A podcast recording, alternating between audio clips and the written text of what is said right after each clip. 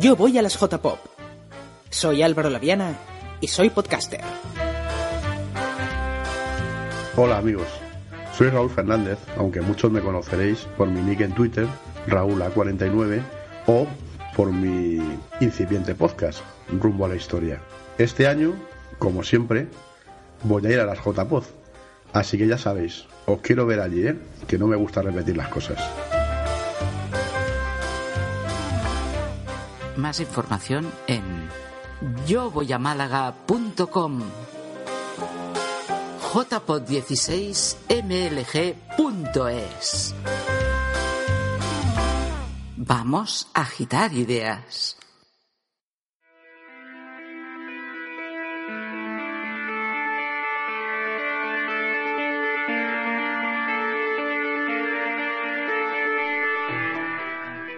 La paciencia tiene más poder que la fuerza. Plutarco. Bienvenidos y bienvenidas a la décima entrega de Rumbo a la Historia. En esta ocasión vamos a hablar de la campaña que llevó a cabo el ejército español en la segunda mitad del siglo XIX en la Conchinchina, en el sur del actual Vietnam. Empezamos. Para conocer los orígenes de esta historia, hemos de dar marcha atrás en el tiempo y situarnos en el relato que dos frailes españoles, Gabriel Quiroga de San Antonio y Diego Aduarte, le narraron por carta al rey Felipe III a principios del siglo XVII sobre las peripecias de los españoles en Camboya, en donde se daba cuenta también de la incipiente presencia española en la región de la Conchinchina. Esta espontánea, a la par que entusiasta labor colonizadora y evangelizadora, se extendió por toda Camboya e Indochina, expoliada a partes iguales por el fervor religioso, el hambre y el ansia de riquezas que tanta gloria dio a España. Hasta que en 1858 una feroz persecución de misioneros en, Indochina culminó en una esclavechina antológica de monjes misioneros españoles y franceses. Estos sufrieron espantosos tormentos y torturas, siendo el obispo Díaz Sanjurjo uno de los ajusticiados. Para situarnos, hemos de decir que nos encontramos en el reinado de Isabel II, y el gobierno español está presidido por un O'Donnell que tiene todas las miras puestas en Marruecos, a quienes declara la guerra en octubre de 1859. Por otra parte, España, desde los tiempos de Felipe II, nunca había apoyado la colonización de Asia continental, y de hecho nunca la había visto con buenos ojos y aunque la postura oficial del gobierno en ese momento no había variado ni un ápice en el sentido de que se nos había perdido, no se nos había perdido nada en Indochina, un furor patrio desbordado, aderezado por los relatos sobre el tormento de los religiosos españoles, puso en un auténtico brete al Ministerio de Asuntos Exteriores. Vamos, que al gobierno de turno lo que se dice tener ganas no tenía mucha ganas de vengar la afrenta, ya que estaba metido en otros fregados en África, pero tampoco era cuestión de desatender el ardor guerrero patrio que cualquiera sabía dónde podía ir a parar. Sin embargo, el gobierno francés, viendo en este conflicto la oportunidad de conquistar Indochina y asentarse definitivamente en Asia en detrimento de Inglaterra, ordenó a su flota poner rumbo a la zona, no sin antes solicitar el concurso de la flota española en Filipinas, invocando para ello los acuerdos establecidos entre ambos países. Así pues, España se sumó a la refriega, inicialmente aportando a la expedición un contingente desde Filipinas al mando del coronel Bernardo Ruiz de Lanzarote. Como curiosidad, el lugar elegido por las tropas hispano-galas para el desembarco de 1858 fue el mismo que utilizaron los infantes de marina de Estados Unidos en 1964, la bahía de Da Nang.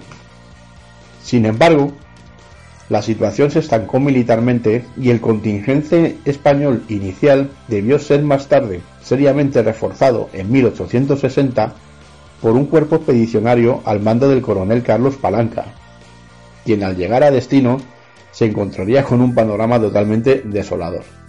El contingente de Carlos Palanca incorporaba un regimiento de infantería, dos compañías de cazadores, tres secciones de artillería y fuerzas auxiliares, además del concurso de tres navíos de guerra para llevar a cabo la noble cruzada española. Aún así, Y a pesar de este despliegue de medios, la empresa no fue en absoluto sencilla, y la expedición se prolongó hasta 1862, en que fue firmada la paz y en la que el territorio conquistado, incluido Saigón como principal baluarte de la zona, pasó a formar parte íntegramente de Francia, pues no era otro el propósito galo.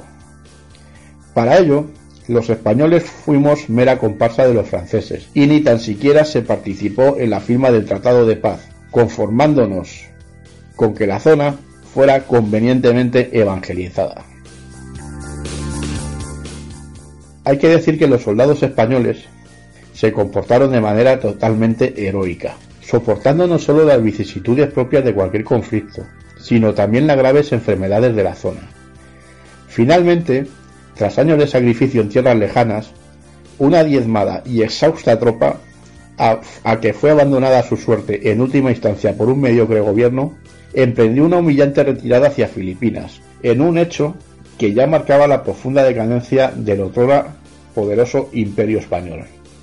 Así pues, por todo lo relatado y a tenor de lo acaecido en tan peculiar episodio histórico, es sencillo especular con que la Conchinchina quedó para el imaginario de los españoles no solo como algo lejano, sino más bien como un lugar remoto y extraño al que se va prácticamente por obligación, sin la convicción de que nada nos reporte y justifique el esfuerzo de ir hasta allí. No obstante, esta no fue la única ni la última vez que el ejército español estuvo en la actual Vietnam, pero eso es otra historia que contaremos en sucesivos capítulos.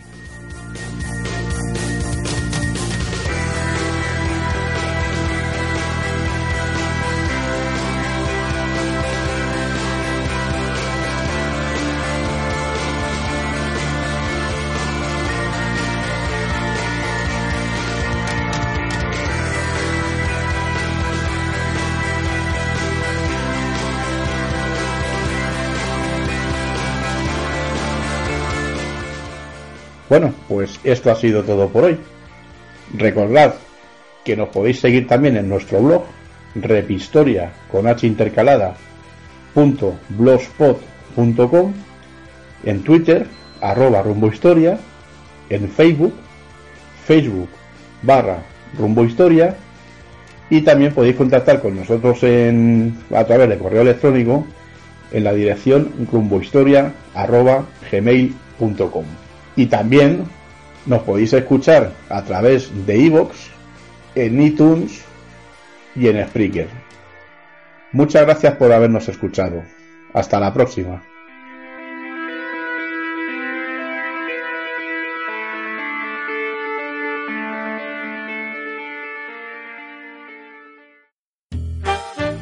Soy Félix, del podcast de ciencia ficción y fantasía La Biblioteca de Trantor.